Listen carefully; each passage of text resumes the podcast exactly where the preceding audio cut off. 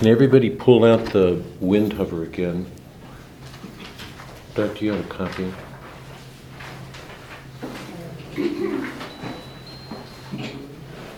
I pressed the red one to start record, right? The top one. No.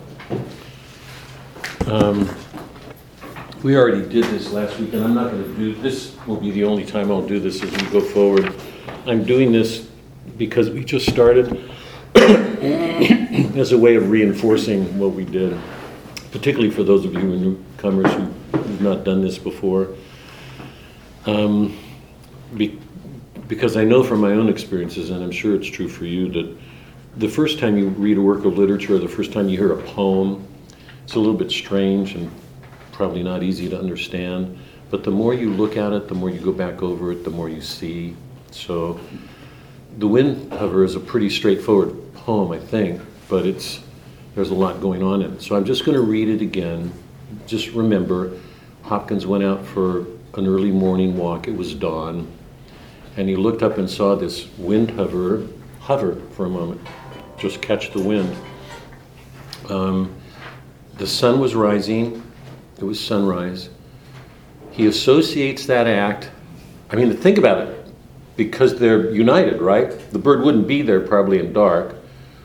The sun brought him out, he's there, he hovers with the, rise, the rising of the sun, and he associates the two of them, and he sees the glory in this bird, and he associates it with the Dauphin, the Prince Heir, the prince to the um, throne in France, right?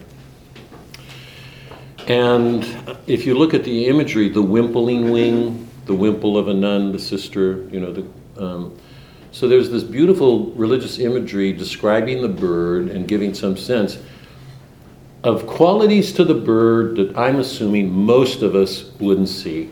That's what poets can do.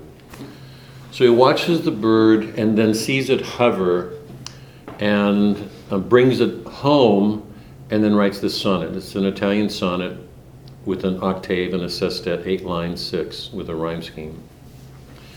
And describes it. And remember, if you read it, you, you can hear the onomatopoeia, the sweep of the bird. You get a feel for the, the movement of the bird through the skies. And then he describes all of these powers gathering, and that the rush of that line as it moves forward stops in the first line. If you know anything about poetry, you know how rare it is for a movement to stop in the first foot, the first measure of a line. Because you want to go forward. That's not an accident. That's, that's a sign of a mastery of, of a great poet. The whole movement speeds forward and then stops abruptly because that's the moment of buckling. And remember, buckle has two meanings to bring together and to be crushed. And then he reflects on it, you know, and he sees the beauty of it in the work that a farmer does. He says, There's no wonder, this is ordinary, it's all around us. It's there in the dirt that gets turned over, the shine that it produces, and it's there when a fire dies out. So, in everything in nature, um, things are being transformed. And and in, in some ways, appropriately, they, have, they reflect the Creator, the Word, um, in both in their living and in their dying, because the Word did both. He is life itself, went to a cross and died. So he shows that, and then in Supernatural Love, the poem, the new poem tonight, today, sorry, um, we've got a, a woman, older, looking back at a time when she was four years old, and she describes this situation, this event that took place involving her dad. She was four years old. She's um, using that needlepoint to, to pick out a sampler for the word beloved. And her father's aware that she's fascinated with the word carnations, and he can't explain it he's a scholarly man and he does what scholarly men do. God, this is so. The, the, ironies in this poem are wonderful. He goes to a dictionary, as if the dictionary could explain something. While he's looking up the meaning, and, and he, he goes to the English and he goes to the French, and it's interesting because the French has two different meanings, and both of them apply in the poem. Okay? While he's doing it, she pricks her finger and she cries out, Daddy, Daddy. Now, just I'm not going to go over it more than that. Gertrude Schnackenberg, a contemporary American poet, amazing to me what she did here. But while you're hearing it, think about all all of the things that go back to the Old Te- or the um, the New Testament with Christ and Paul's letters. Because if you look at it that way, the poem's like a palimpsest. A palimpsest is a text written over another text. It was a technique of the ancient world. Think of it as a palimpsest that what happens to this little girl and her father overlays the crucifixion. So what we're seeing is what happens in the poem is that what is that she participates in the crucifixion. And you hear it, the word beloved. So often the introductory word to Paul's letters, right? He starts by going beloved. The use of the word tomb associated with the father's life.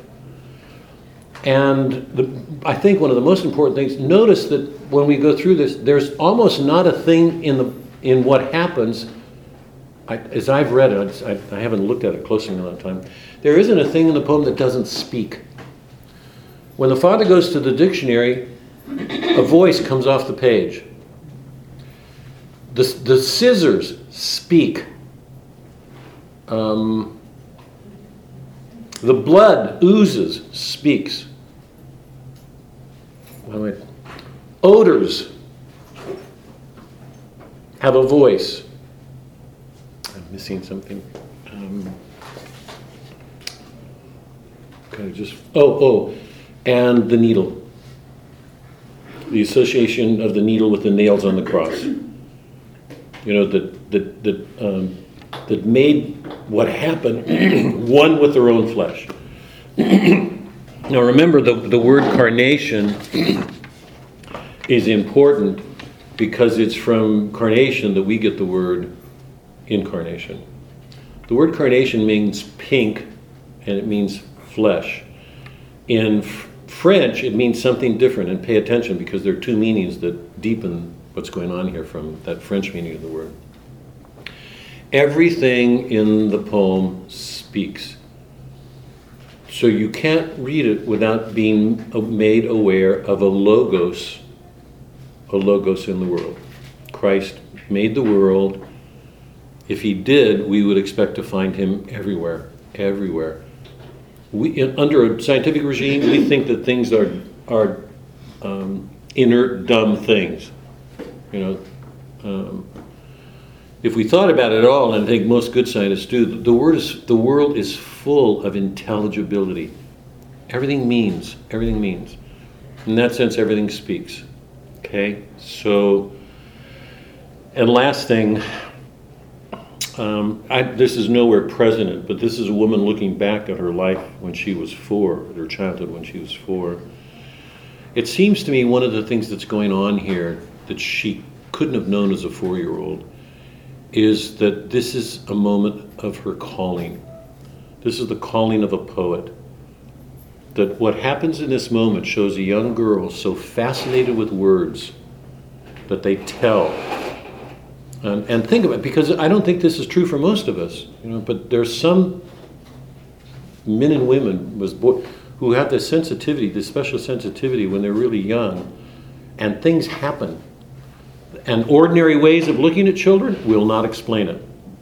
It's one of the reasons I hate when we put kids on, you know, we categorize them everywhere. We stick them on a needle and stages and things. You know, science is so encouraged now. There's very often a lot going on that we don't understand, always, always, with each other, with kids. I think what's happening is that um, this is an important moment because we see a young child having such a fascination for words, intuitively experiencing something her father does not understand, that everything speaks, everything means. And it's only when you have words to say that that you can see it. Because without words, we wouldn't see it. So this is, um, I think it's a moment when a child is being given a calling, even if she doesn't understand it. okay, Gerard Manley Hopkins, The Wind Hug. I caught this morning, morning's minion, kingdom of daylight's dauphin, dappled dawn drawn falcon in his riding of the rolling level neath underneath him steady air. And striding high there, how he rung upon the rein of a wimpling wing in his ecstasy. Then off, off forth on swing as a skate's heel sweeps smooth on a bow bend, the hurl and gliding rebuff the big wind. My heart in hiding stirred for a bird, the achieve of, the mastery of the thing. Notice that the bird rebuffed the wind. What an extraordinary thing that is. Brute beauty and valor and act, O air, pride, plume, here, buckle. And the fire that breaks from thee then, a billion times told lovelier, more dangerous, O my chevalier. No wonder of it, sheer plod makes plow down sillion shine, and blue bleak embers, ah, my dear, fall, gall themselves, and gash gold vermilion. Notice the, uh, the compound modifier, dapple dawn drawn, how that um, collection of words functions as a modifier. The dappled drawn, the dappled dawn drawn falcon. All that stuff has an affinity with him. He draws it to him. The dappledness, the dawn. They're all drawn to him. The, what he's doing with language. Faulkner, I mean, uh, forgot that was a slip. Hopkins was an extraordinary innovator. I mean, he realized that the English language was dying, truly dying, and and to answer it, he went back actually to Old Anglian or um, Anglo-Saxon poetry. The, the, the heavy alliteration belongs to when we do Beowulf, when we do it after this, you'll hear it in Beowulf, that alliterative line where you get boom, boom, boom, boom, words alliterating.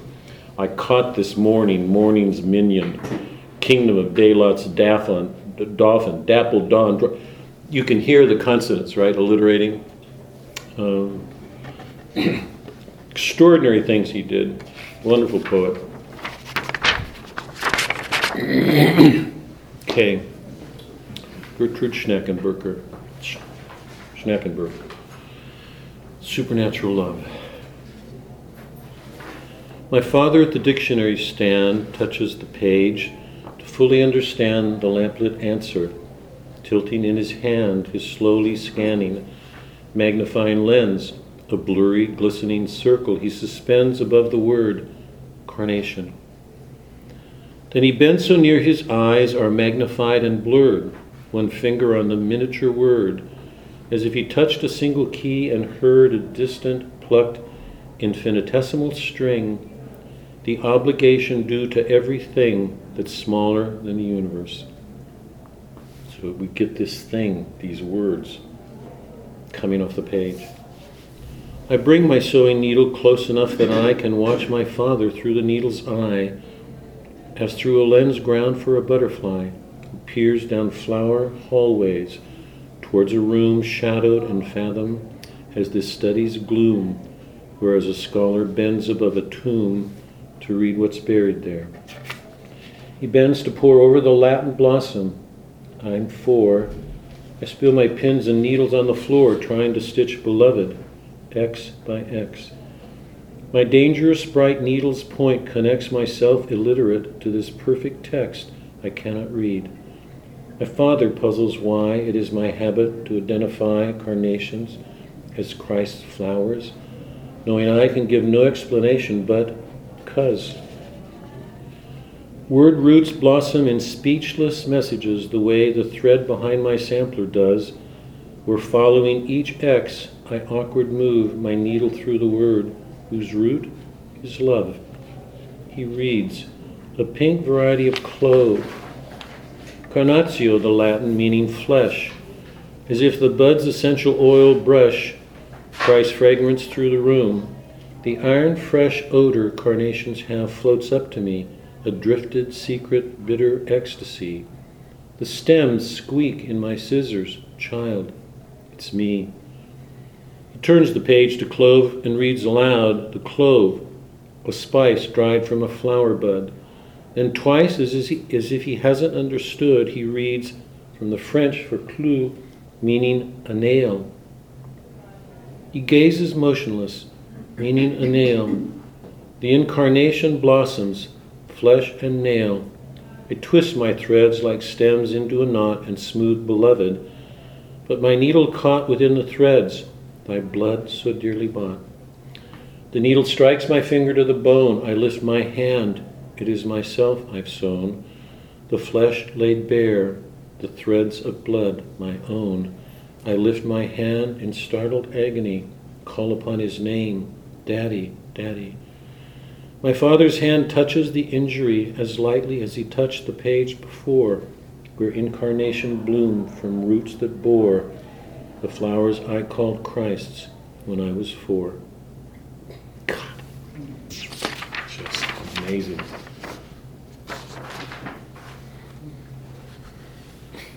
Don't anybody ever tell me that poetry is what people who don't take seriously having a business do for leisure. By the way, that's Nathaniel Hawthorne's great criticism in the opening of, um, and it's been the it's been the take. All poets know this. I mean, the poets who read work out of a tradition. Most people want their daughters and sons to go on and do something practical and make money. So poets have always been looked down on. Hawthorne speaks to that in the opening of the Scarlet Letter. Poets always give us a wisdom the world doesn't know. I mean, the really great ones. The really great ones.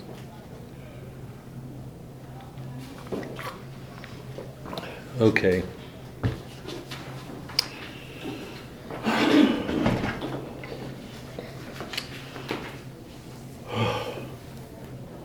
Okay. I'm going to try to do a really quick review of what we did last week, and hopefully we'll get to Milton. I didn't make it on Monday night, so don't have a lot of great expectations here. I'm going to work really hard to get to him tonight, but I mean this morning. Um, just as a, a very general overview kind of statement, remember that I said that if you put history together, when we look back at the pagan Christian world, um, it's a God oriented world. The pagans believe in God. Um, so obviously, so do the Christians. So we call this a theocentric world. The, the view of man was high. I asked you that question last week, didn't I? What are our beginnings, high and low? I've done that a number of times. I did it with you guys here last week, didn't I? Our beginnings in the ancient world are high. Men are descendants of the gods in this strange procession that takes place from the gods, the titans, you know, as they go down until we get to humans. All of the heroes in the ancient epics are descendants of God. Achilles is, so is Odysseus, so is Aeneas. That partly explains their nobility, that they can do such extraordinary things. So the ancient world had a, um, an, an idea of man that was high. There was something in man that was noble because he shared something with the gods. He had something divine in him. All the ancient pagan philosophers um, shared that view. Both Plato and Aristotle knew that there was some transcendent element in the human soul. Aristotle said, if we give if we give man over to just his animal nature, we consign him to a misery, that he will spend his life in misery because there's something transcendent. Um, those of you who've been with me for a while, you know when we've done the, the when I've talked about Plato's Republic, that Plato sees the soul as having a transcendent element. If man doesn't look towards the gods to help him, he's lost. Remember, Socrates um, was condemned because he went around asking people questions. He was called the wisest man of the world at that time, and he said his wisdom if he, had, if he was wisdom, if the gods were true in saying that, because that was reputedly what was said, if the gods were true, it was only because he was aware of what he didn't know. So everything he did was to try to be open to learn, and he knew most of all he had to be open to the gods. And the great irony is in the apology, Plato's apology, when the, when the court convicts him, they convict God, they convict him of being impious, of impiety um, he, even though he spent his life trying to be open to the gods. So, so the pagans had this sense of uh, something sacred to the human soul. Christ comes into the world, you know, here, and makes that explicit, obvious, because he brings the divine nature to our human nature. It makes it clear. And then he goes back, inviting us to come to him. Um, I'm going to come to this word, uh, it's theosis. I'll, I'll, put it on the board shortly. The church fathers used this word called theo, theosis.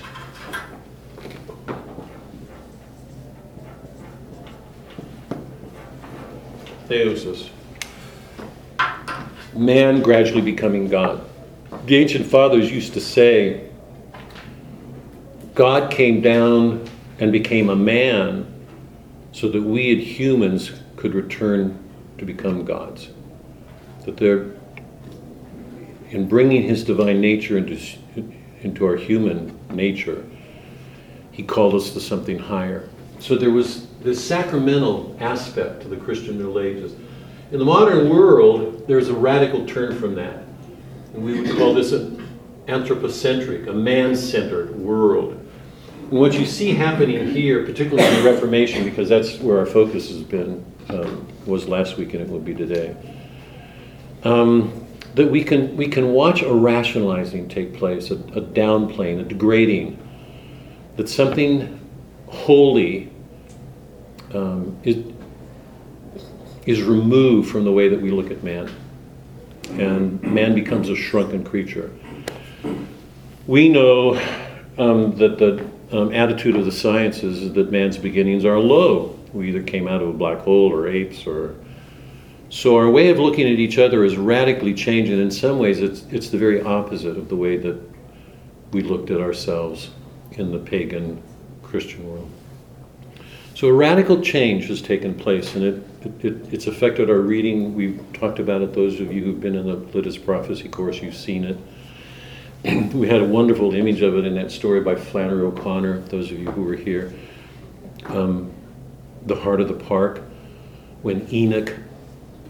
Um, he, oh, this guy's following Enoch I can't remember what draws him to the museum, but he goes to this museum and he looks at this cage, and what he finds inside this cage is a shrunken pygmy. It's really an image of what man has become in the modern world. Um, so something has taken place that radically changes the way that we look at each other. Um, and a number of these things take place in the Reformation. So I think it's this is a safe generalization to say up until the 15th century, nature was good, was full of intelligibility. The logos was present. We can see it, you know, in lots of the poets. If you go back to the ancient poets, you can see it too. But in the Reformation, we're left with these views that that um, after the fall, man is depraved, and so is nature one of the consequences of the fall was that everything became corrupted. So a darkened, very, very darkened view enters the world in modernity with the Reformation. And, and those of you who did uh, Moby Dick, when we did that together, you see it so clearly. Um, up until 15th, 16th century, Mo, Moby, uh, Melville's writing in the 19th century, nature's good. Nature's good. In Moby Dick, Ahab is struggling with this question of evil in the universe. How, how could this creature have taken off my leg? And in an effort to answer that question, he has to go to ultimate metaphysical dimensions. And you know from that book, he says, What is there this malice, this evil, malicious thing? He wants to strike through the, the mask, the mask of appearances of nature, to get through to it because there seems to be some evil. One of the ways in which that's shown in Moby Dick is, according to the Calvinist doctrines, some people are predestined to damn when they enter the world.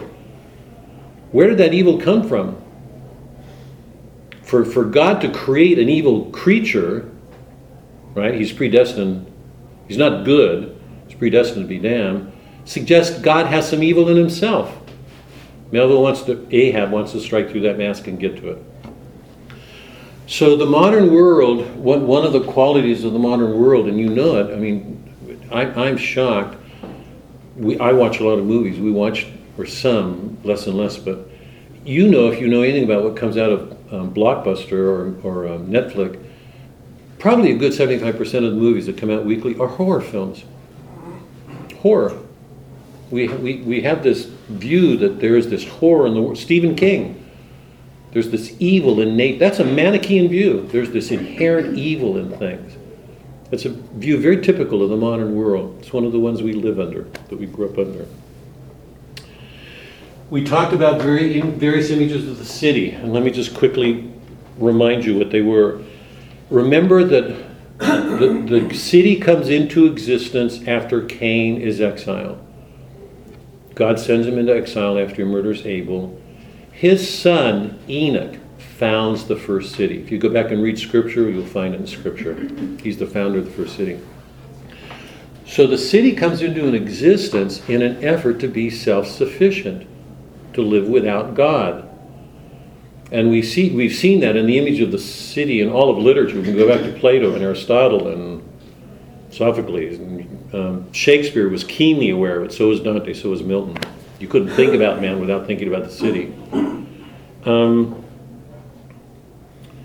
the city has always been paradoxical. In, in man's efforts to be self sufficient, he does extraordinary things. He can build the Twin Towers, a pyramid, the Great Wall of China, the Hanging Towers, you know, you name it, airplanes. We have this technological mastery where we seem to master nature. Homer answered that. Those of you remember Homer. Odysseus' ship gets, or the Phaeacian ship gets turned into stone. As soon as men think they can master nature, they run into problems. Why would that be so for Homer? Do you remember? What's wrong with mastering nature in the Homeric world? Come on, what? Where are the gods? Nature. The hubris of that, that you, we think we can master nature when the gods are there. What happens to the Phaeacian ship because they presume to cross over the water without harm, like they can master it?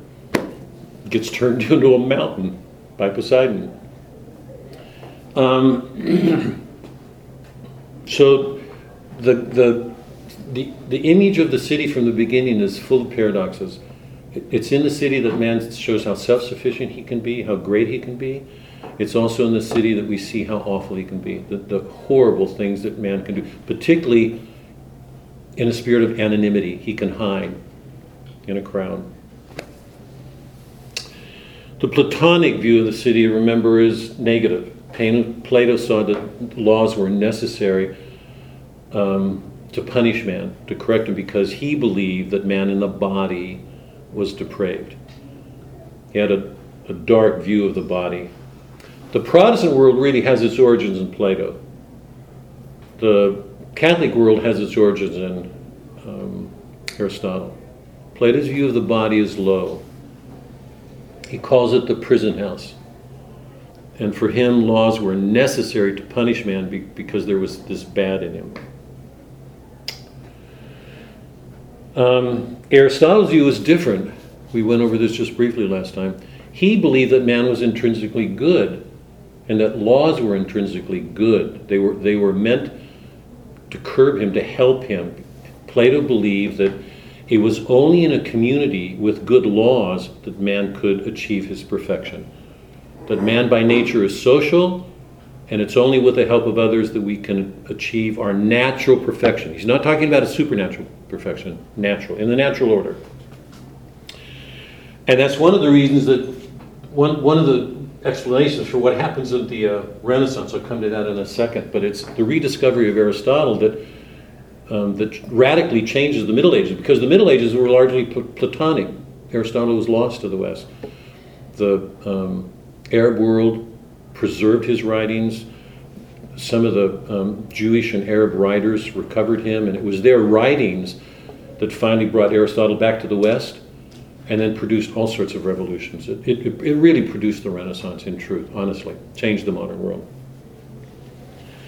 Um, remember, St. Augustine said there were two cities, and city of God he said that there were two cities the city of man and the city of God.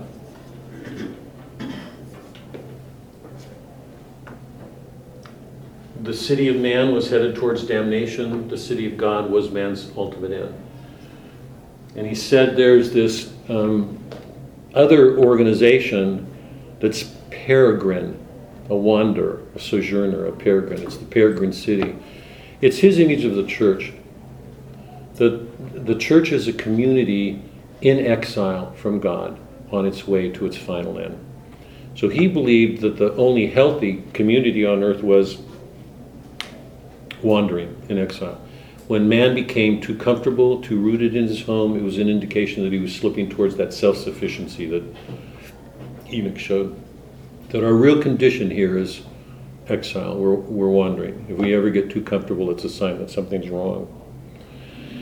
And then finally, in, if, if you've read the book of Revelation, you know that. I should have brought it.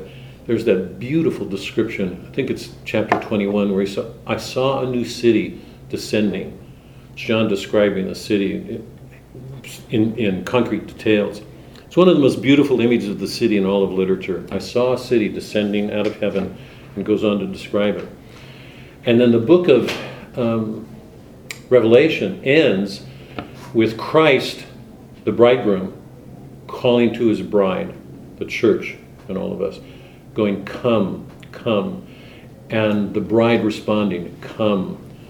So the image we have ending Revelations is of a spousal love of the city, that the city by its nature is spousal. It's, it's this love shared between individuals that make up the New Jerusalem, the city of. So we have all these various images of the city that are carried forward and that are deeply a part of our psyche, and they're both going to play a role in, um, in the way we look at Milton and, for sure, Dante. Um, we talked about the history of the church, and I'm just going to briefly remind you. Remember in that sheet I gave you, the early church saw that there were two powers. One was inherent authority, the other was um, more natural. Um, one was from God, the other earthly, temporal. Um, I gave you that passage. Remember, with all the quotes from Scripture, two there are, two authorities. Um, Christ um, showed his awareness of that fact when he said, Give unto Caesar what Caesar, give unto God what's God's.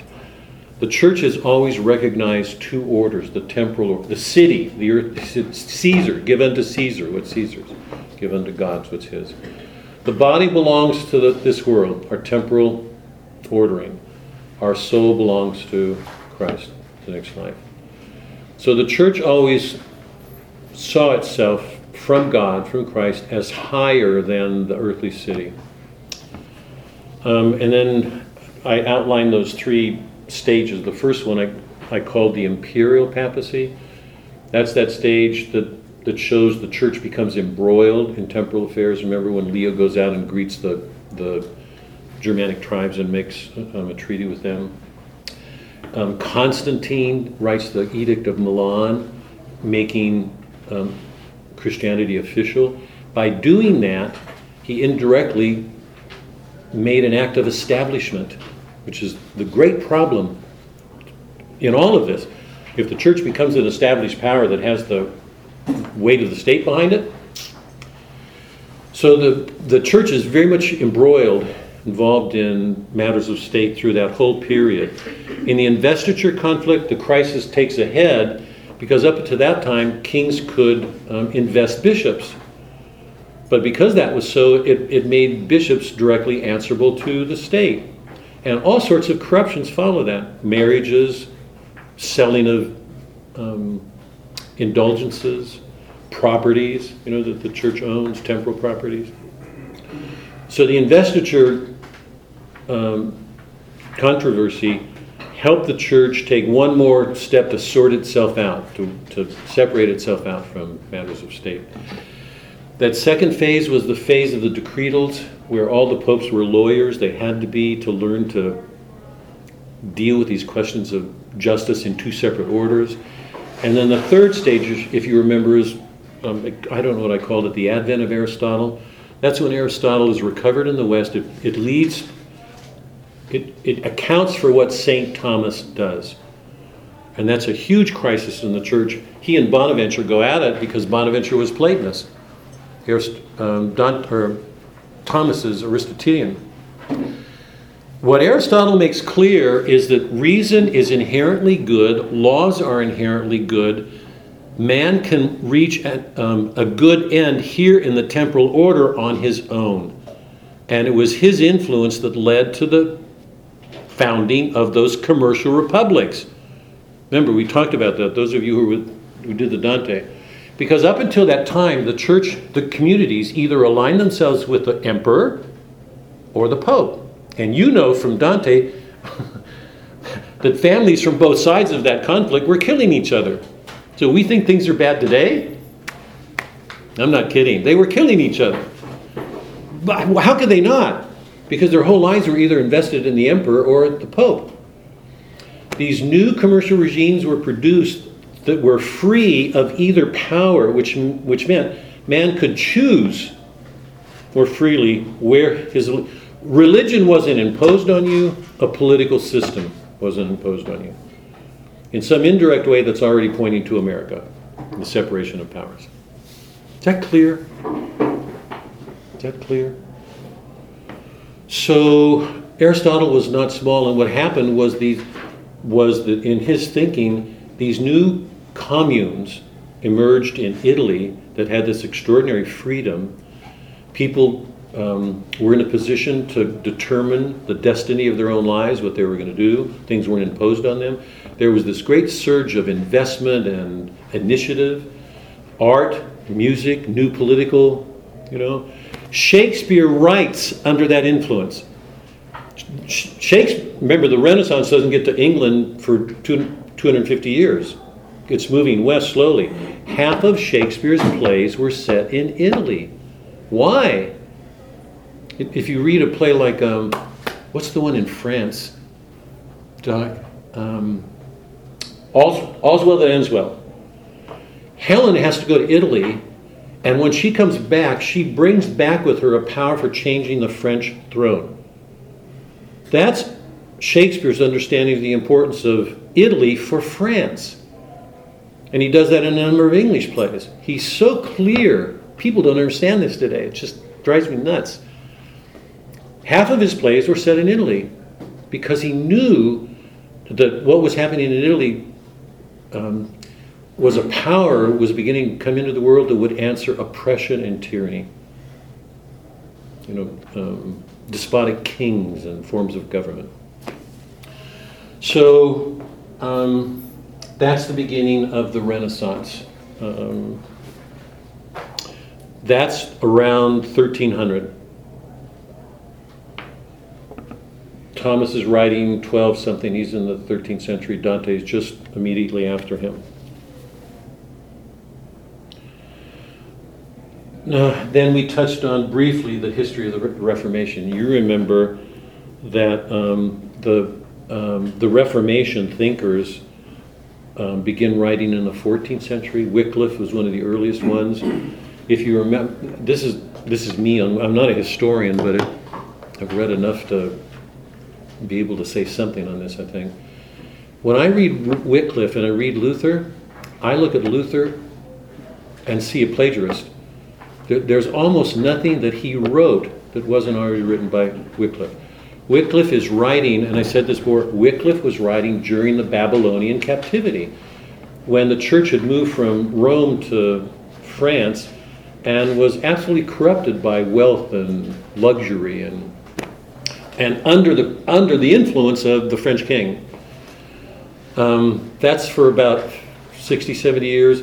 When when the papacy moves back to Rome, um, popes are elected in both um, countries. So two popes are ruling, and, and one of them was called the anti-pope. That went on. That went on for a time too. That was one of the great schisms in the church.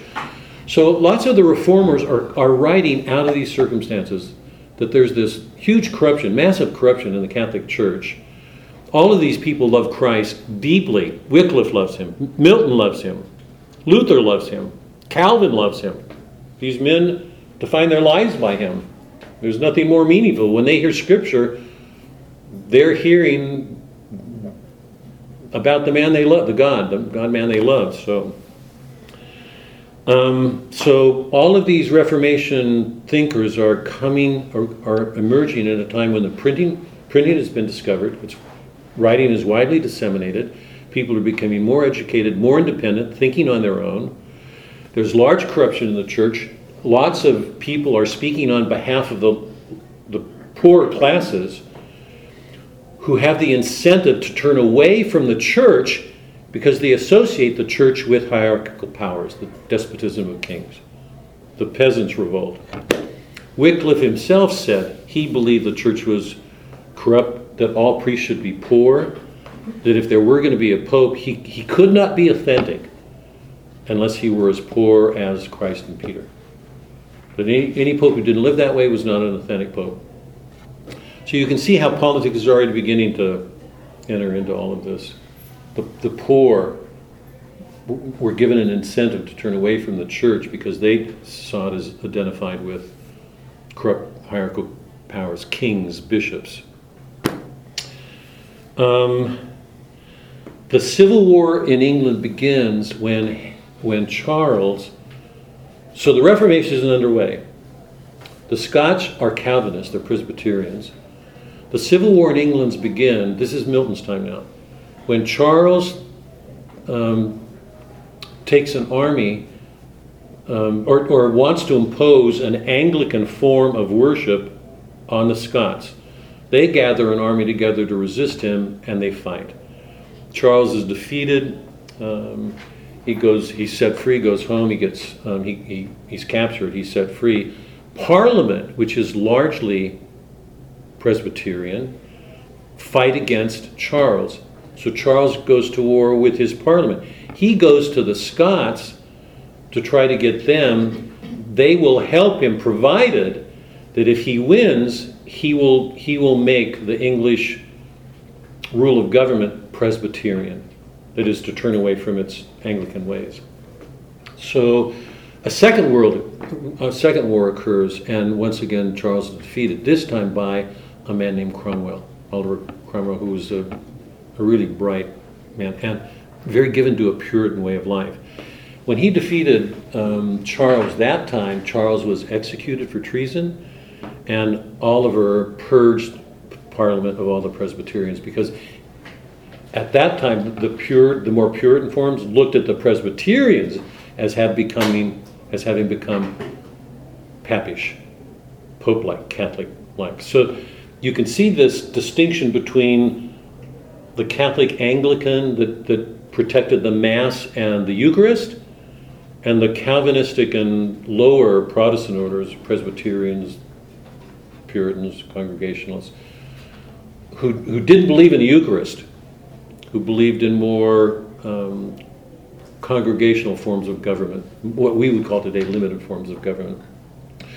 Well, what emerged from this, you know, is is America because the the Puritans who are Anglican come here, they go to the Netherlands and then here. The Congregationalists come here. They're they're basically Calvinists, and they saw the power, the authority of a community to rest in the congregation, not a hierarchy.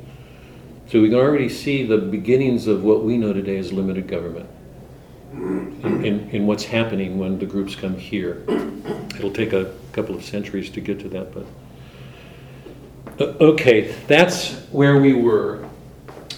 Um, and I, I just briefly went over um, the Reformation thinkers, Wycliffe, Luther, and Calvin. And we left with me wanting to talk about the implications. What did it matter? Who cared? The question that I kept putting to you guys who cares? All these, the Islams don't and the Jews don't, the, the Jewish people don't, but um, who cares what people believe? What difference does it make? For Christians, we all believe in Christ. And then I went over the, the different, um, the different beliefs of these um, the first great Reformation thinkers. I want to go over them for a minute, and instead of just um, recalling them, I'm, I'm, today I'm going to try to answer some of the questions that I put to you. Who cares and why? But before I do, any any questions? I know that that's a lot, There's a lot of history there, but any any questions about if anybody wants to get some more coffee or food? There's an, I, I hope everybody understands, that's just such a superficial view. I mean, we, we're, our, our purpose here isn't history, I'm not, but I don't think we can understand this stuff without having some background of it either, so.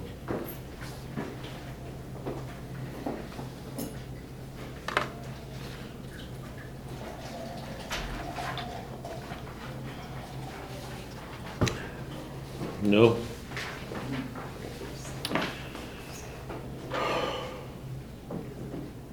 Okay.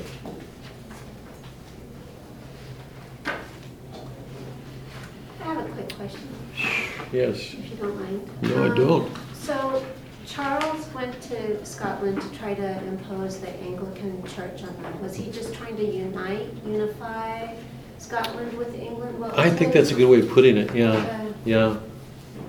Yeah, and, and I think it's, that's a really good, good thought, yeah.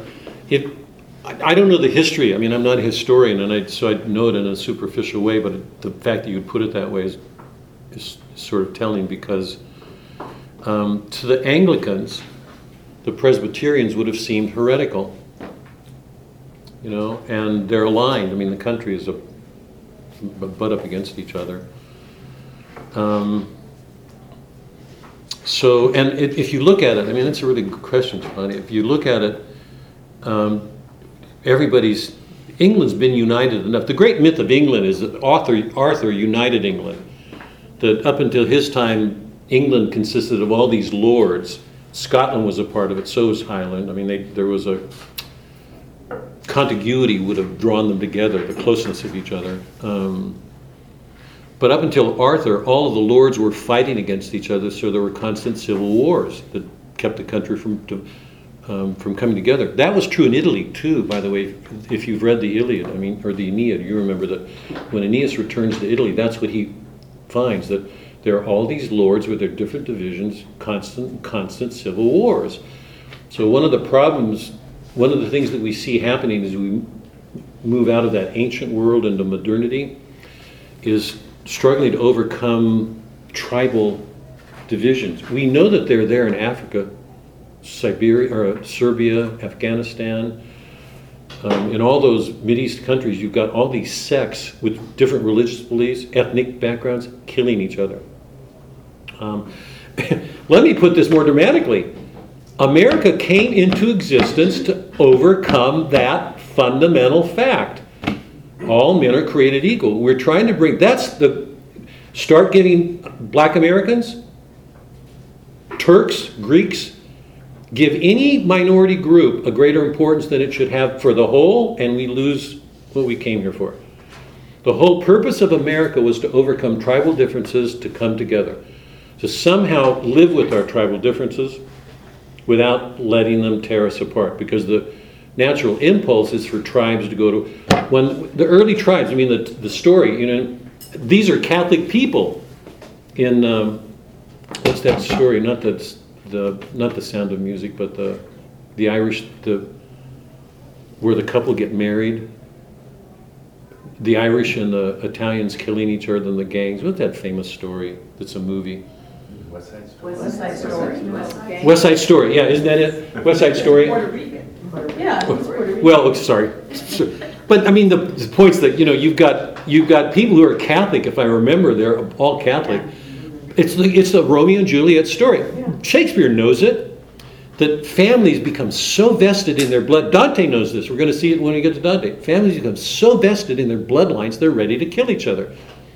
And and and the, the irony of it all is a couple from both feel a love that's strong enough in them that they want to close those boundaries off to get married. And- but they're not going to get any support from their families because their families are so bigoted.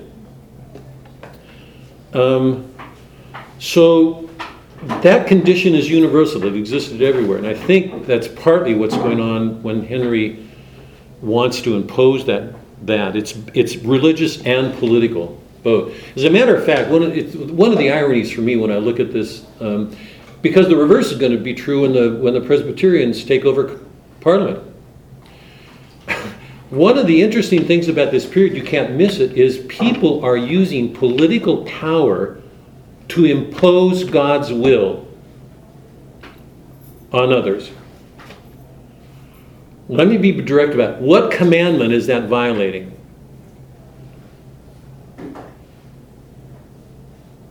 They're using political power to impose God's will on a people. It's getting close to Islam in my mind, but what commandment is that violating? Yeah, actually, I, but you're right. Explain it. Why do you say first, Don? Because you're using that in place of God. You're making that more important than God. Yeah, and the first call. I mean, I hadn't thought. I wasn't thinking of it, but you're right. Because the first commandment is to love God, and more than anything, um, I was thinking of the second commandment because the second commandment is do not use the Lord's name in vain.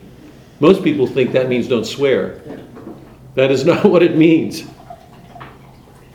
To try to speak, to presume to speak for God is a sin. But you see that in today's political arena all the time. I, I mean, you know me, I don't think, I don't think things have changed. or I'm not surprised by the corruptions in the church. People go around today saying it's awful, we, we've become such a bad church. I don't know of a period in my reading when the church wasn't awful. One of, one of my concerns about Catholics today is Catholics walk around like they're better than other people. If the church means anything, it's a church for sinners. I mean, the closing words of the Mass this morning were um, he didn't, the, the reading, he didn't come for the good, he came for the sinners. When you start thinking you're better than other people, something's wrong. Paul, everything behind what Paul did in his life, all of his, all of his writings on the law and grace, that um, we, we have we have to have the courage to see our sins for what they are if we're if we have any hope of loving other people. Because every time we think we're above it or above the law or that we have to deal with the law we get worse. That's true of all of us protestant catholic. Um, okay. Um, why did christ come down? Why did christ come down if you look back at the old world, pagan and Jewish, what we find is that the, the greatest virtue of the ancient world was justice, both Jewish and pagan. Okay? If you read the Iliad, the Odyssey, the Aeneid, when, when Odysseus comes home, he enacts justice. He kills the suitors, kills the maids. Achilles returns to the war. He's answering a wrong. Paris should never have taken Helen. You know, Tr- Troy is destroyed. Aeneas brings something new. He, he brings the justice to Rome, but he also brings a piety that's something new. But it's still it's still justice.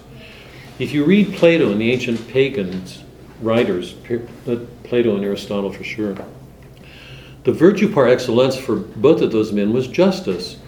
If you read the Republic, Plato says there are four virtues, four natural virtues temperance, prudence, endurance or courage, and justice. And justice was the highest because justice involved more immediately our relations with each other. Justice means giving another person his due. For Plato, the whole argument of the Republic is how can we give another person his due? How can we be just to another person if we don't learn to order our own souls? The tendency of people is to point fingers, to blame, to criticize, to judge falsely because there's something wrong in themselves. The whole call of Christ is the same. Plato said the, the, the greatest concern for man was sorry for all of you who've been through this so long. God, your patience amazes me. Um, the, the most important thing that we could do is mind our own business.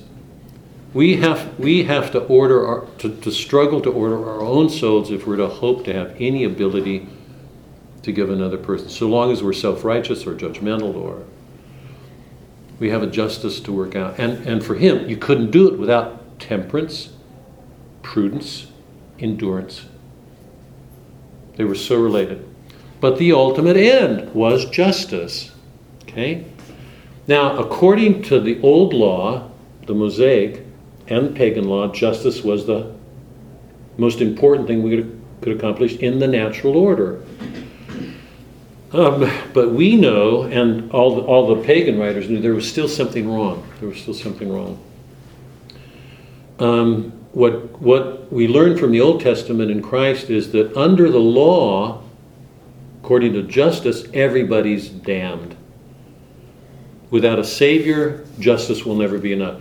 It is the highest natural virtue we can attain, but with respect to final ends, it's never enough. If our ultimate end is transcendent with God, we're in trouble.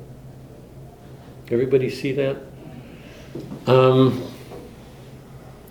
what gets revealed with Christ is this um, that our and Milton takes this as a subject. This goes right to the heart. No, no other epic poet has dealt with it so directly as Milton.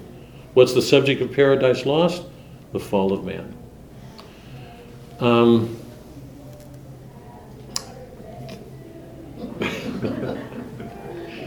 half of me is inclined to say, let's join them, but I want to get on. Um, um, what we discover is that our original sin was against God. The pagans didn't understand this well, they couldn't very well. Um, our original sin was against God. That's biblical.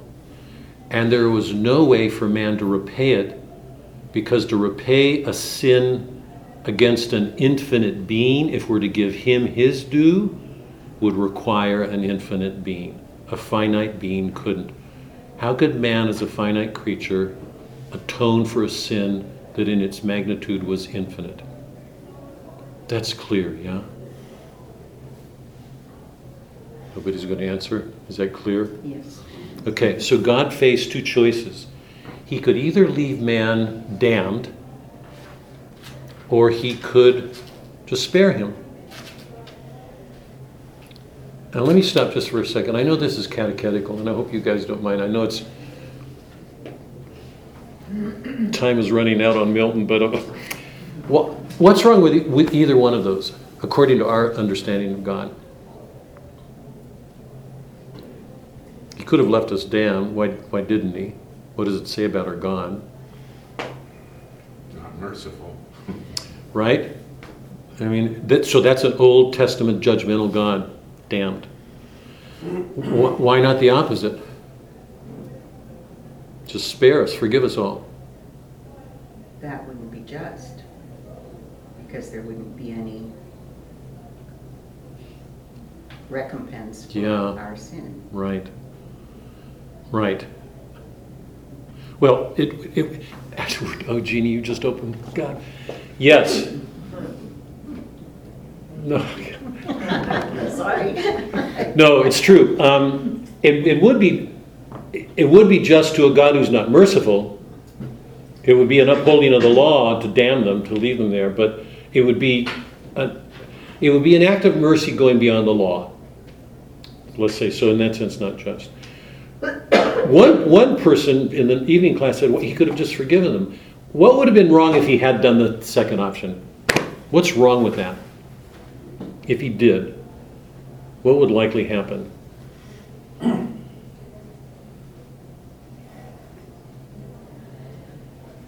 We just keep making the same mistakes over and over. Isn't that true? We'd do it again. If we were already done it once and God lets us go, why in the world will we not do it again?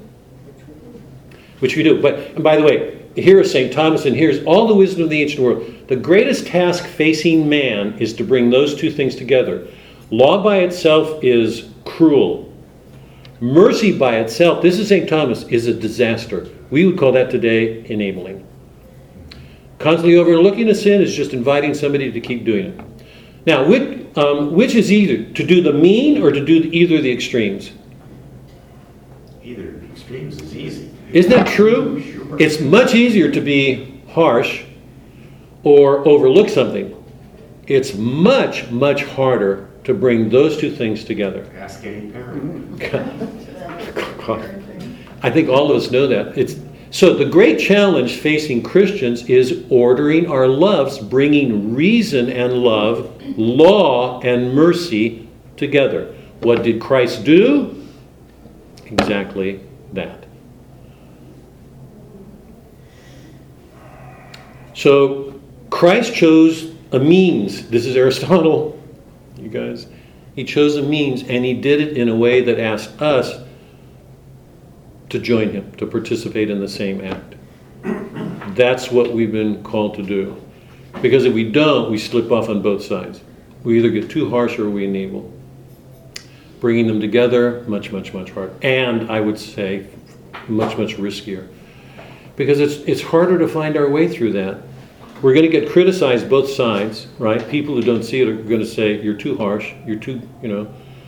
We make excuses both ways to do the to find the middle is much much harder and i think we have less help there because most people are going to fall off in either extreme what makes christ particularly problematic i don't know what else to is that he in order to, to to atone for our original sin it required a God, but a God that was perfectly human, because otherwise the human nature of the sin wouldn't have been met, wouldn't have been satisfied, wouldn't have been answered.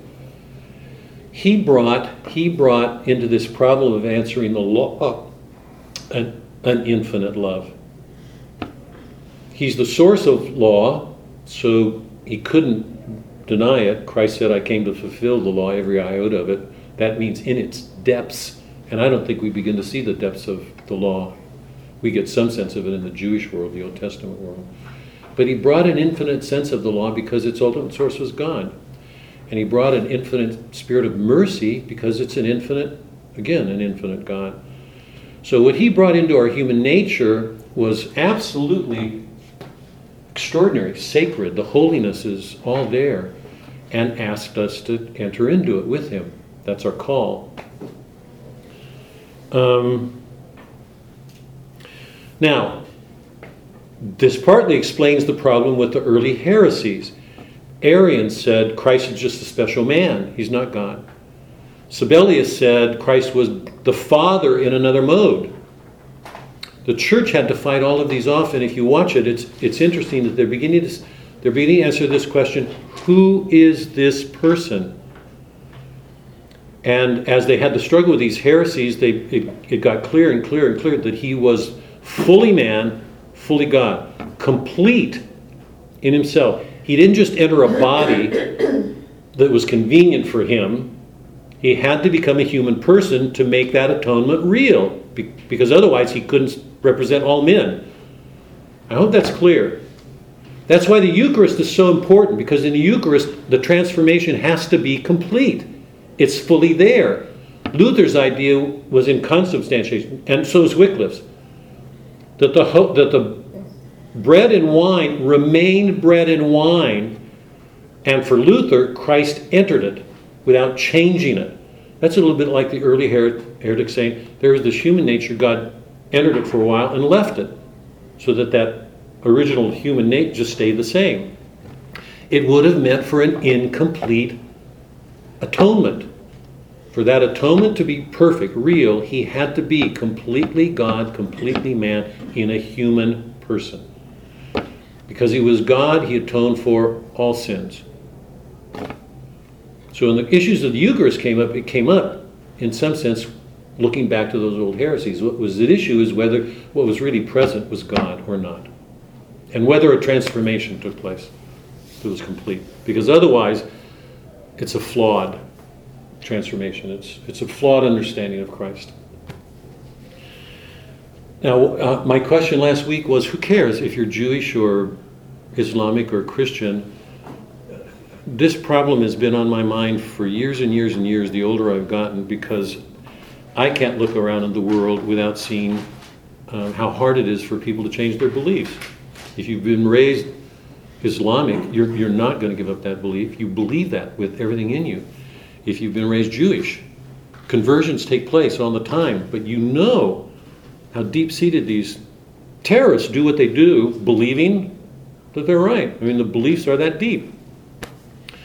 I, I don't want to get into this lot, but let me just touch on a couple of things that, if, if you will just, you can allow that. One of the difficulties with Islam is that um, the Is- Islam doesn't recognize Christ as, as God. They don't recognize the Trinity. So the, the whole idea of God, of an intimate, of shared intimacies between persons, that, that Godhead is social, this is crucial. According to our belief, there's a Trinity. And what defines them is a mutual indwelling and a mutual sharing of loves. So Godhead is social. For God to make man in his nature means what? He cannot be private. By his very nature, he's social. He carries the Trinity in him. We were, we were meant to love and be loved. Okay? But Islam denies that. There's no Trinity. Christ is not a God, he's a prophet. Moreover, their law, because the law is a defining aspect of their life, um, is largely defined by God. So they don't make the distinction between the divine order and the humans that the West does. When a man commits a law in Islam, there's, there can be a severity to it that to us would be cruel. So if a man stole something, you could cut off his hand because you're violating God's law. So this idea, give to God and give to Caesar, is not there. We, we make that separation, that distinction. The, the laws are modified according. But in the West, at least under Christianity, there's this infinite mercy and a, and a subtle grading off of the laws according to which realm, you know. Um, under Judaism, Judaism is defined by the law too. Islam is a is a is an outgrowth of Judaism. If you look at the tree, Ishmael, who's the founder, I mean the the, the ultimate source of uh, Muhammad, comes from the Jewish line. What defines both people is the law. One of the things that you can say about the law, if it defines the people, is exactly what we said a while ago. If people live under the law, they're going to be touchy. People are always going to fail. Always. Nobody can live up to the law. That's why Christ came. Which means if you live under the law, let's put it in our own personal lives. If that law becomes more important than merciful, we're always going to be critical of people, condemning them, finding a wrong. They're always going to wrong us. If that's true, I th- think it is, Judaism and Islam will always be at war. They will never set, there will always be something to find wrong. The nature of law is you will always be aware of some wrong. They both believe in mercy, but neither one of them believes in a God who brought an infinite mercy to fulfill that law.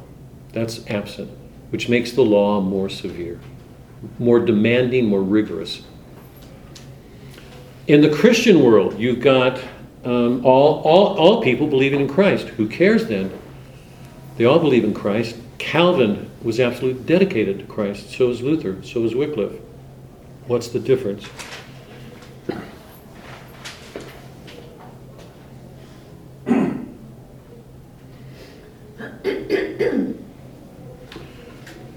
Let me just offer a couple of brief. Here were some of the major beliefs of the Reformation thinkers. For the Reformation thinkers, the consequences of the fall were complete. Man was depraved. Is that so for the Catholic? No. The Catholic believes that the, that the consequences of the fall was a wound. The Catholic believes man, God's essence can't be corrupted. What, what God made in essence, since was, we're talking about in essence, cannot be corrupted. It can be wounded. Man made God, or God made man good. He's in essence good. He suffers from a horrible wound. We call that wound concupiscence.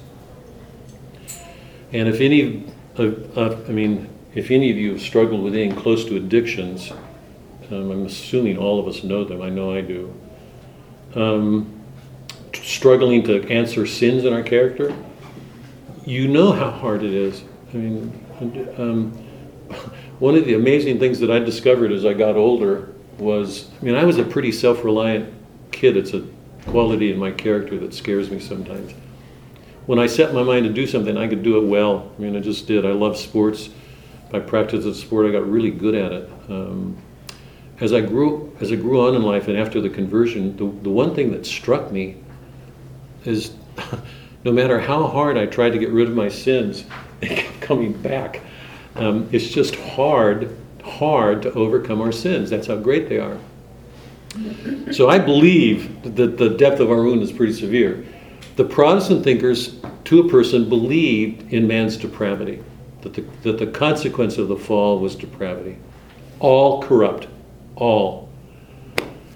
Um, that man had no free will, that the only way he could exercise free will was through the grace of God, through an act of faith.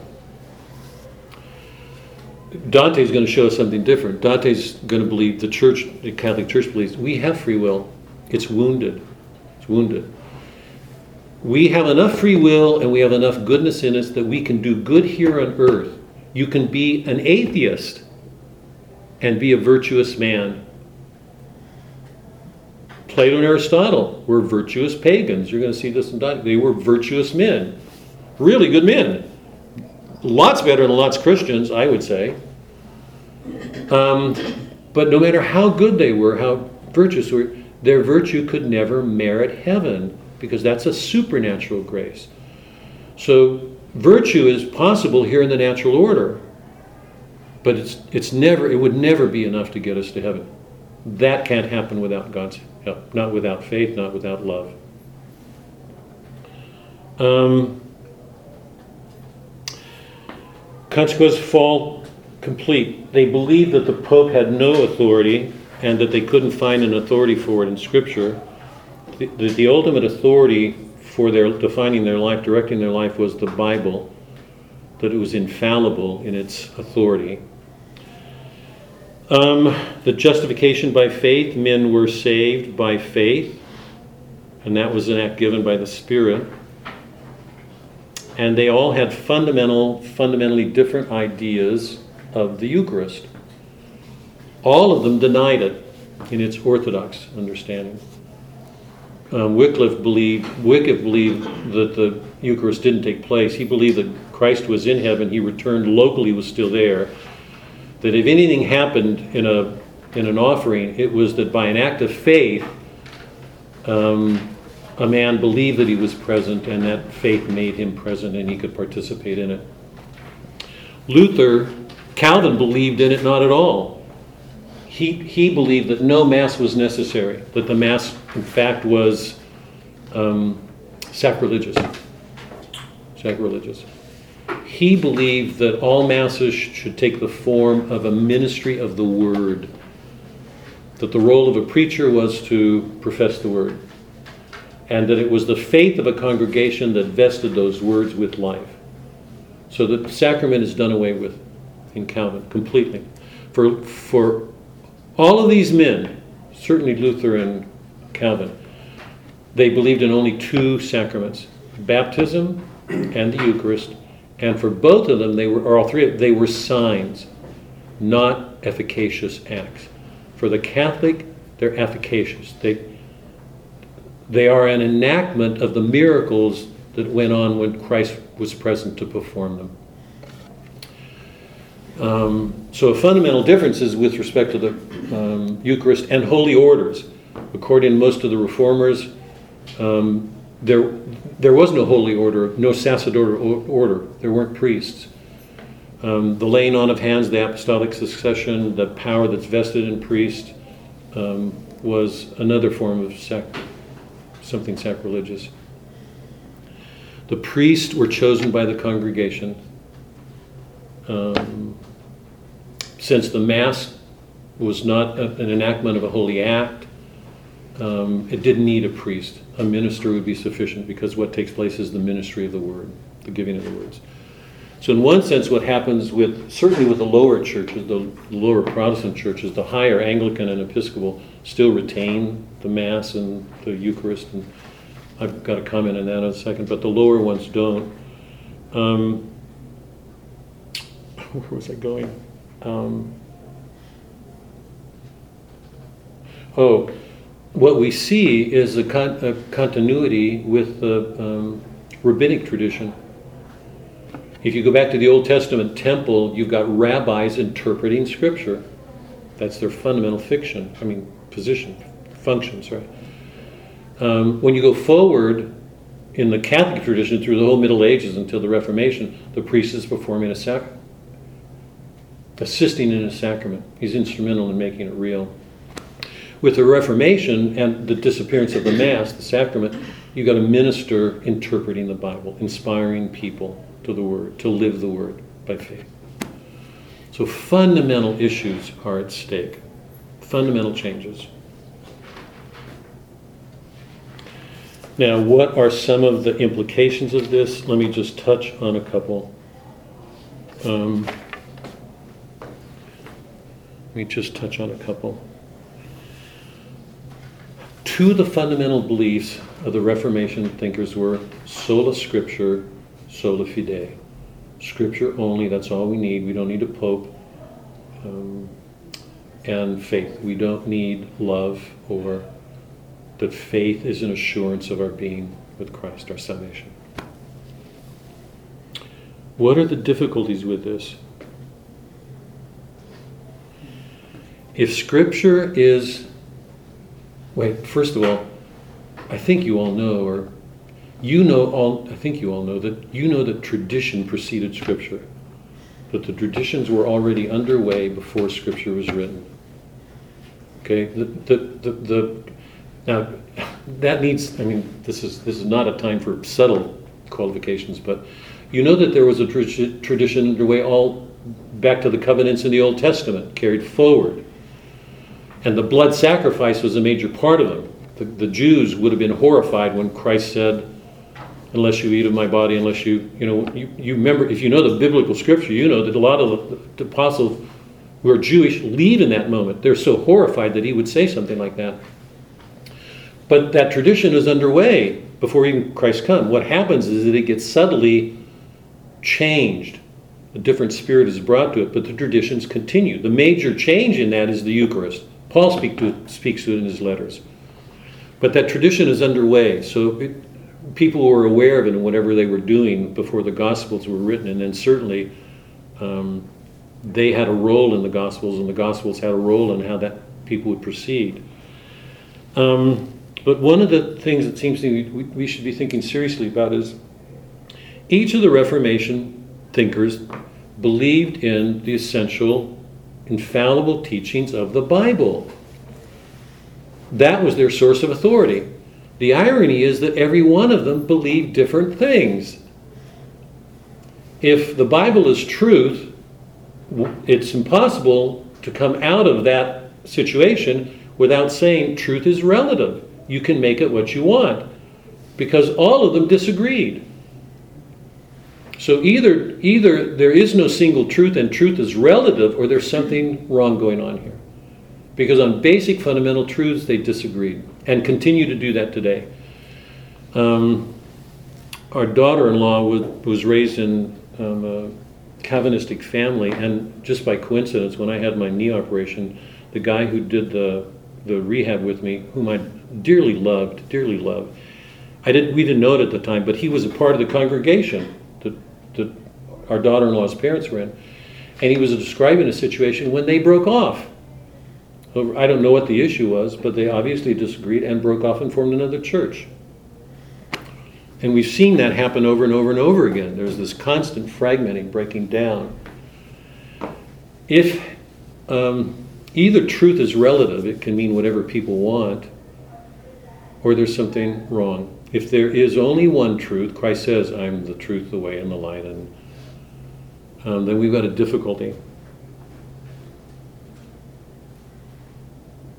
How can those truth either Christ is in the Eucharist or isn't, either he's truly present or not, but not both can be true. Okay?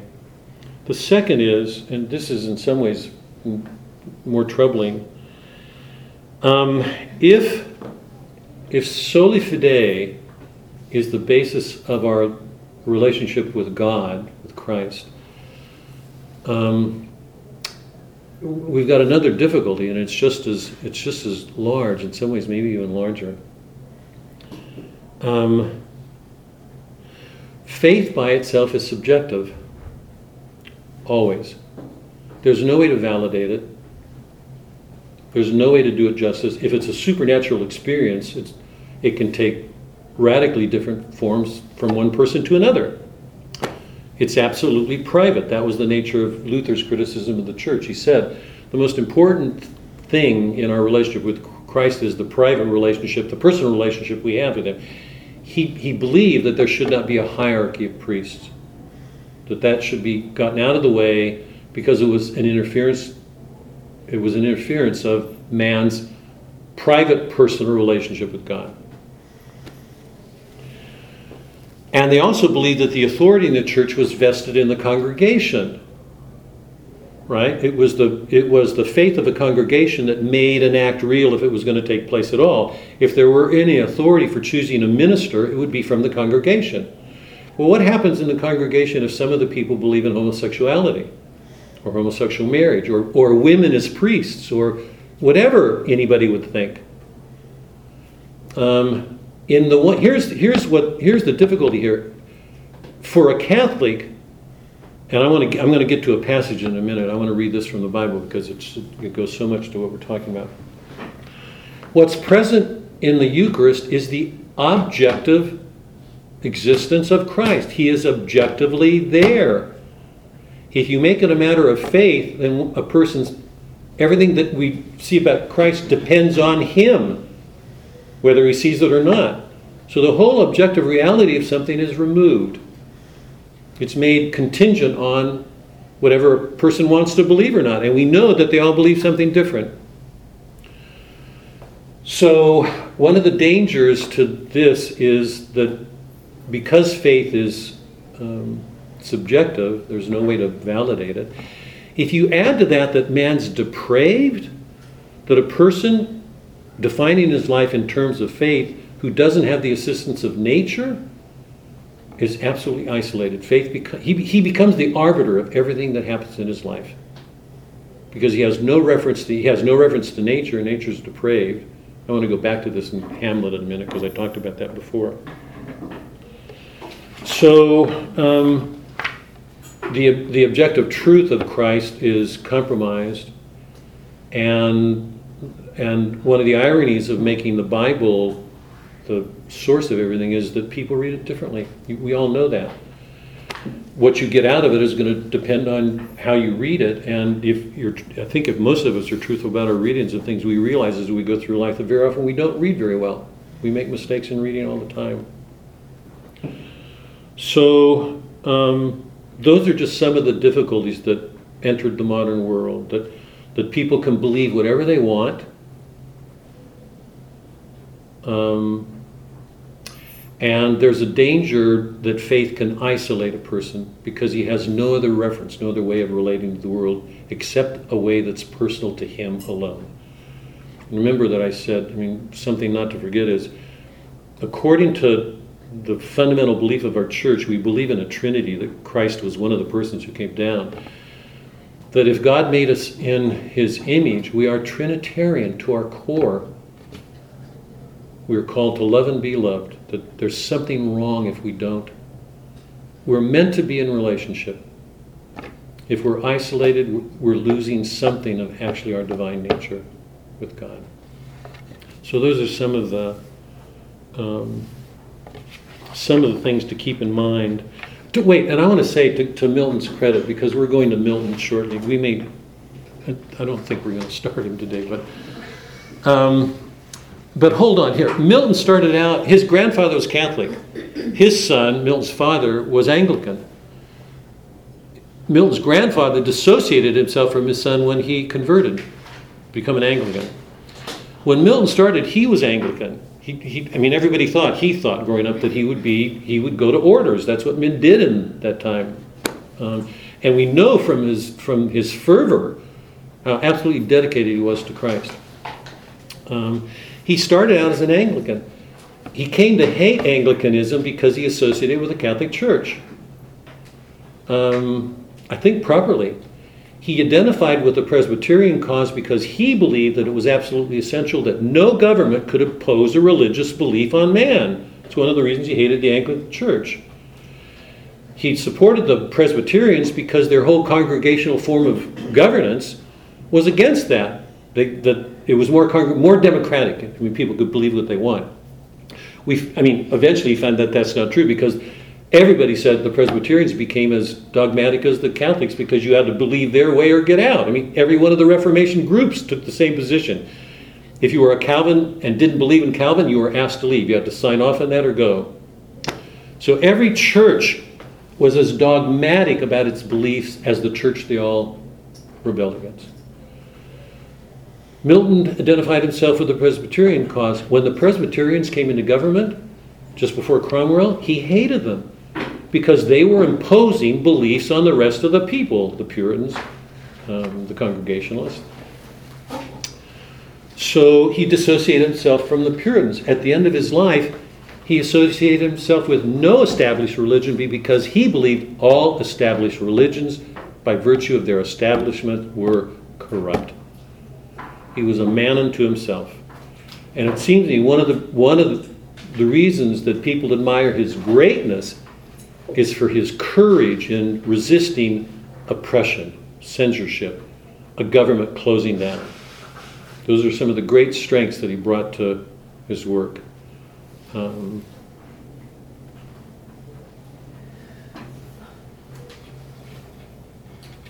here, I want to read this to you and, um, and then give the example of. Well, wait, here, let me tell you, let me to go back to the. Um, I want to end with this scripture reading from um, dealing with Peter and Christ, but before I do, I want to remind you of that thing from Hamlet. Um, this thing about privacy and private revelations and their importance. Um, those of you who've done Hamlet will remember this. Those of you who've not, all, mm. Hamlet's a story about a young prince who comes home because his father's just been killed and his uncle has taken the crown. And shortly after he arrives, he's upset with his mother because it's sh- too short a time for the marriage to take place. He, he really is angry at his mother, and I think that's an understatement. But he can't do anything about it. He comes home, and his uncle's king. Shortly after he arrives, he's told that something strange is going on in the ramparts, and he goes up with his friend Horatio, and he learns that a ghost has been stalking the castle ramparts and asking, looking for him. Hamlet goes to the ghost. It's the ghost of his father. The ghost of his father comes to him and says, My brother killed me. It's the Cain Abel story. My brother killed me. Avenge my death. Avenge my death. Nobody hears that. That's a private revelation. And interestingly, it's a private revelation from the semi quasi natural order. That ghost has not been freed yet because he wasn't confessed. It's a Catholic, we're in a Catholic world. He wasn't confessed. Hamlet comes away from that not knowing what to do because he knows that ghosts can be evil, that an evil spirit could be tempting him. So, and yet he takes it seriously because it's his father's. I mean, to all appearances, it was his father. He puts on a mousetrap. He's a sci- he's a modern scientist. This is very modern play, absolutely modern, absolutely modern. He puts on a play to test it out. It's called the mousetrap play, and he to, to watch the king's reaction. And he reenacts the murder scene. When the king, current king, sees that, he's shocked because it's like he knows somebody knows what he did. The king gets up and walks out, and Hamlet's confirmed in his belief. He knows that the ghost was good. Now remember, those of you who've been, you all know what a taking of the auspices is.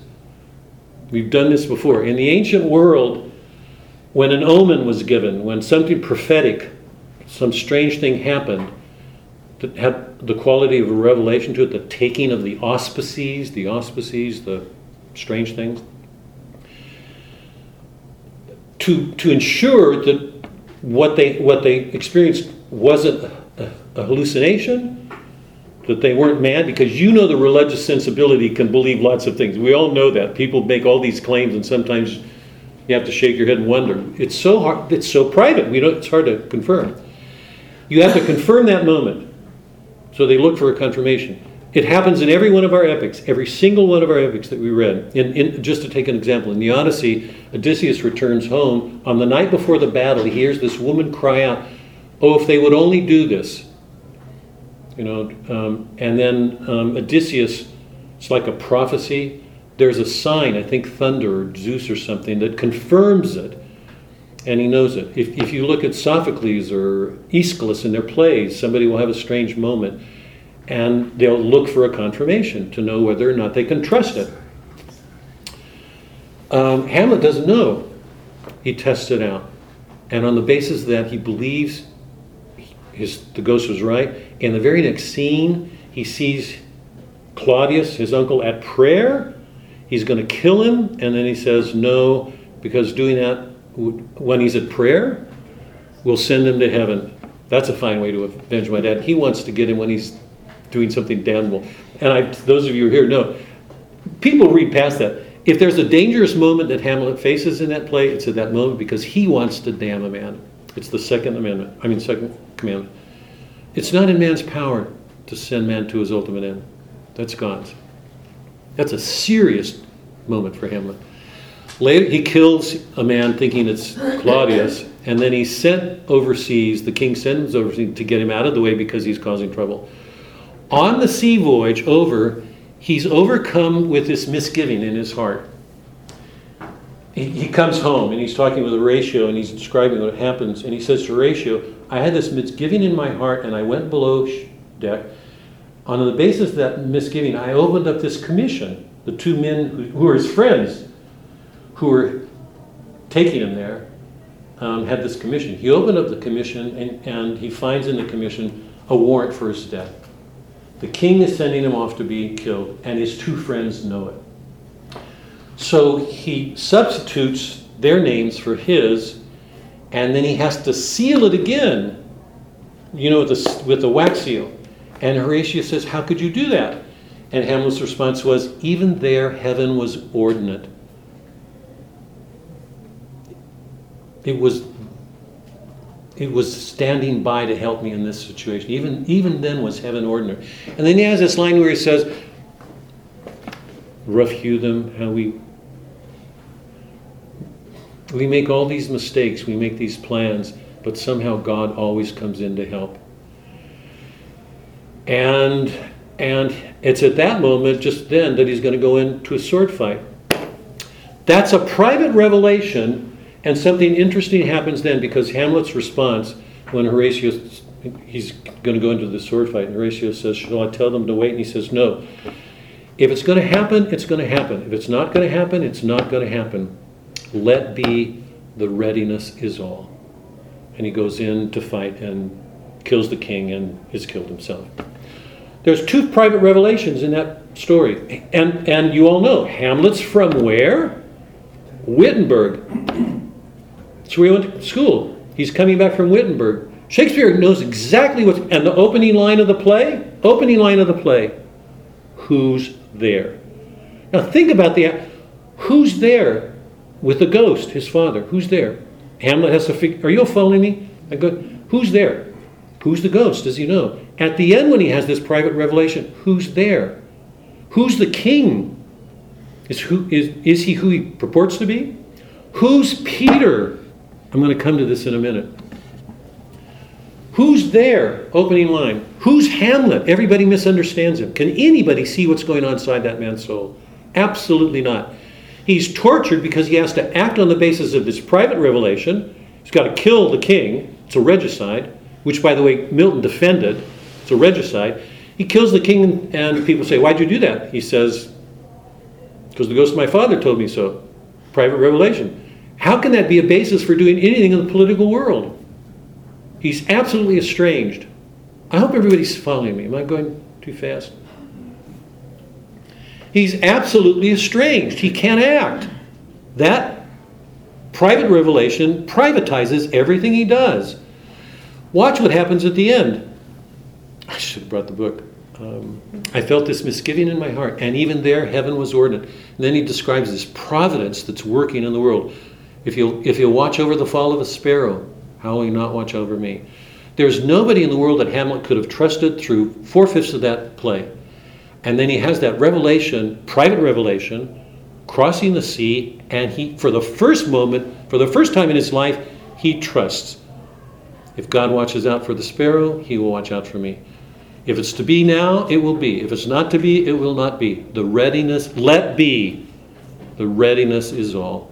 He's absolutely trusting in a God.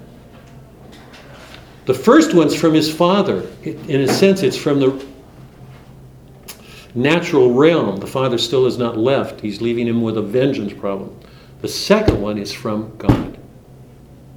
Who can prove it? Who can see it? When I read critics on this today, critics read right past that stuff. They don't even see it. And, and yet it's fundamental. The first one gave him his quest, the second one radically changes the way he stands in it. So God is looking out. Who's there? Do we read well? How well do we read? So these are some of the fundamental problems that are introduced into the modern world that we still live with today. If we look at them, I mean, in, in a strange way, they, they haven't changed. I want to end with this. This is from Scripture on this question of Peter and his place, whether whether or not, because the typical reading of the Reformation thinkers is there's no basis in Scripture for pre, for a pope. Nobody goes. Christ didn't say you're pope. there's no evidence for that. this is in that passage. Um, I think it's in Matthew 16. Christ comes to the people or the disciples and he says, Who do the people say I am? I think this is Matthew 16. You all remember that, right? Who do people say I am? Um, and, I, and then he turns to the disciples and they don't answer. And then he turns to Peter. And um, Peter says, You are Messiah, the Son of the living God. And Christ turns to him and says, Blessed are you, Simon, son of Jonah, for flesh and blood has not revealed this to you, but my heavenly Father. And so I say to you, You are Peter upon this rock. I will build my church, and the gates of the netherworld shall not prevail against it. That's the gates of the netherworld shall not prevail. Most people read that as they won't succeed in their attack against us. The gates of hell shall not prevail against us. They won't succeed in our, their attack against us. I think it's more proper to read is they can't resist us. They will not prevail against. The gates of hell will not stop us from moving forward. Evil will not stop us. It's in this passage that Christ gives Peter the keys. Whatever you bind on earth will be bound in heaven. Whatever you loose on earth will be loosed in heaven. The, but the, the interesting thing about this moment that I want to just stop who's there Who's there? This stunned me the other day when I don't think I'd ever seen this so clearly, but reading all this stuff just, I mean, it, this, this is what happens when I start teaching. I feel sorry for you guys sometimes, what you must have to deal with. Um, I'd never read it this way before, and it just jumped out at me and hit me over the head. This is the taking of the auspices moment. Peter's the first one to recognize Christ. This is the, this is the founding of the church. I'm not exaggerating. I mean, I may be, uh, the church may call me out on this, I don't know, but I believe this to my depths. Peter is the first one to see this. Who do they say I am? Nobody else could answer it. Taken to the auspices, an omen. Who confirms it? God. Christ says,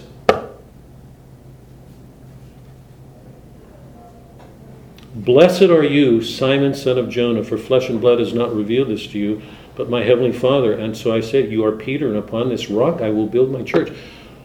What he's saying is two things are going to coincide going forward.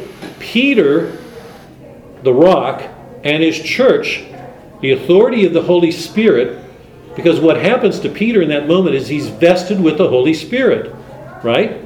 On this rock. Christ confirms it. This didn't come from you. Now, just for a moment, take up the question who's there? If any of the disciples are looking at Peter, who, what do they see? Is he any different than he was 10 minutes earlier, or the Peter that they'd known five days before or a month before? To their eyes. But what we're seeing, I mean, if we're reading, I think properly, I don't think I'm reading in here, is that the Holy Spirit has vested something in him. It's enough that he sees Christ and Christ gives him the keys. And this is while Christ knows, God, this is where he's going to betray him.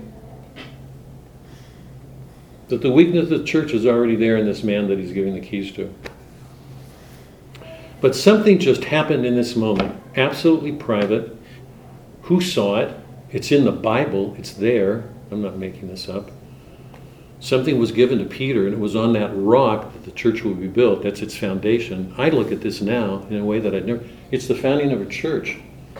Something's given to Peter in that moment, the keys, this knowledge of Christ who he is that nobody else has, and the church will be built on that. And it's confirmed by Christ, by God. So when you think about taking the auspices moments, you know, that if something happens, then you have to confirm it. Who confirms this? Christ. So, this question of who's there, how do we read? Those of you who've been with me for a long time, you know that I've been saying now for every, almost every work we've read, one of the major themes is reading. Um, when we start next week with Milton, one of the first questions I'm going to ask, I'm going to read through some passages just to get it going. So we'll start then. How well does Satan read? How well does he use his mind? How well does he, what is, how does he understand the world around him? What's just happened? How does he understand it? Um, let me stop. Um, I'm always aiming for a, from 9:15 to 11:15, and it's 11, 11:10. A, a miracle just happened. Yeah, not yet, hang in there. Sue, Sue knows. I don't even want to look at her because she knows. Uh, something miraculous, and you all missed it, or some of you didn't. Some of you didn't. Um, anyway, let's stop. Unless unless anybody has any questions that you want to take a minute, I, I really I'm really going to work hard at holding myself to that time. So I know there's a lot here, and it's all twisted and tortured. There's so much going on and it's still with us. This is our. This is if you look at what happens in the in the civil wars in, in England, the the Puritans and the Congregationalists are already on their way to the Netherlands and to America. Uh, So America is being founded as this has taken place. And what's going to come out of these battles is a, is a sense of limited government. It's got to answer the oppressions of a king. So it's leading directly or indirectly to the Declaration of Independence, the Constitution, America is emerging out of this. And what's going on in this Reformation turmoil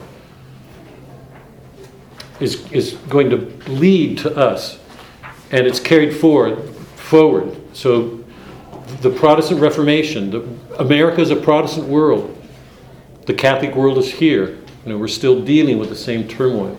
Um, so, so much of what we're looking at right now so directly is present in our world. I just I look at it and I'm stunned by it also. It's confusing, it's complicated, but it's also us. Sorry, Carl, did you have something? Where, what should we be preparing for for next week? Milton. Read read books one and two. Okay, one and two, not. One. No, Okay, no. I, we will just next week we'll get through books one and two, and, and from that time forward, I'm gonna. Background stuff is always hard for me. It's just there's so much going on, and I want to try to. Works of literature don't come out of a vacuum, you know. They and and particularly with something like Paradise Lost, it speaks so directly that our world, their, the religious beliefs are so central to it that I didn't want to treat it superficially. So, but we do Milton. We start Milton next week.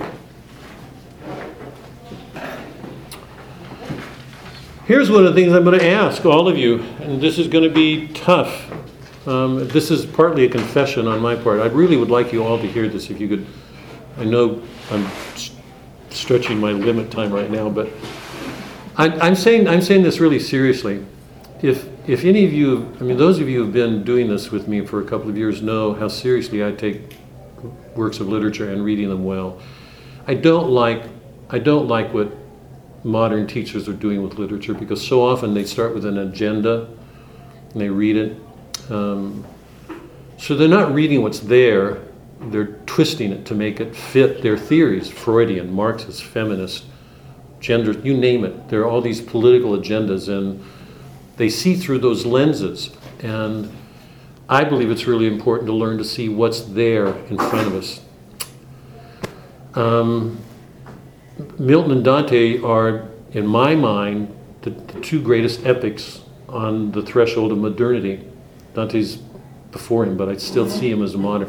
I see Dante as a modern in ways that I don't Milton. I'll, I'll make that clear later. But in any case, because this isn't literature as prophecy, this is catechetical Protestant Catholic. Um, I, I want to be really careful. Uh, I want to read Milton as Milton.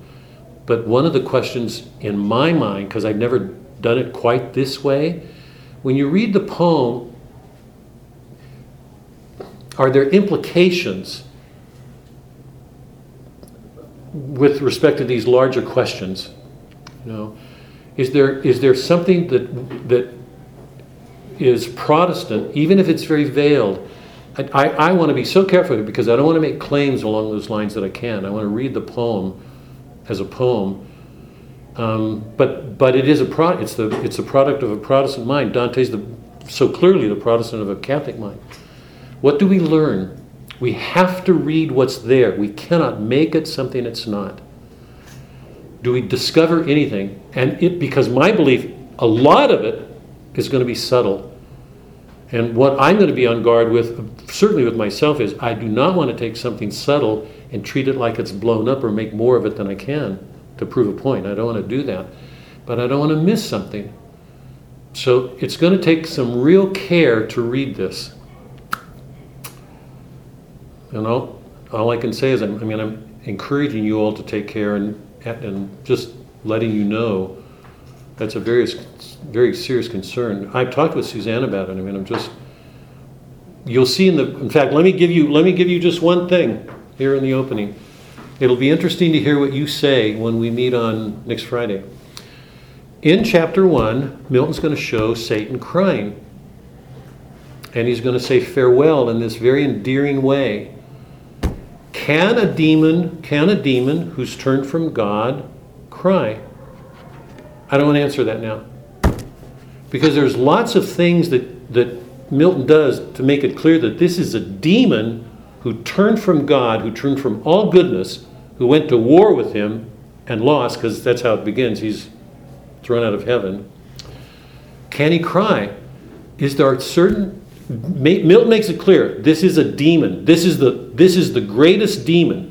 He's superior to all the other demons. If you started reading, you know that. Um, he manipulates them. He makes it clear what he wants to do. He, he wants to destroy, and he wants to use guile to destroy this new world, to keep opposing God.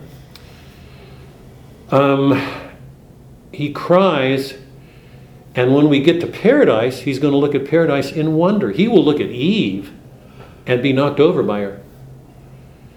Are there ways in which Milton humanizes Satan?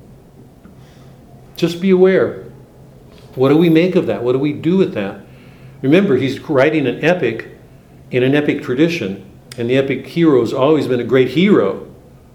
Are there heroic qualities? Are there qualities in him that we admire? How, how are we to read Satan?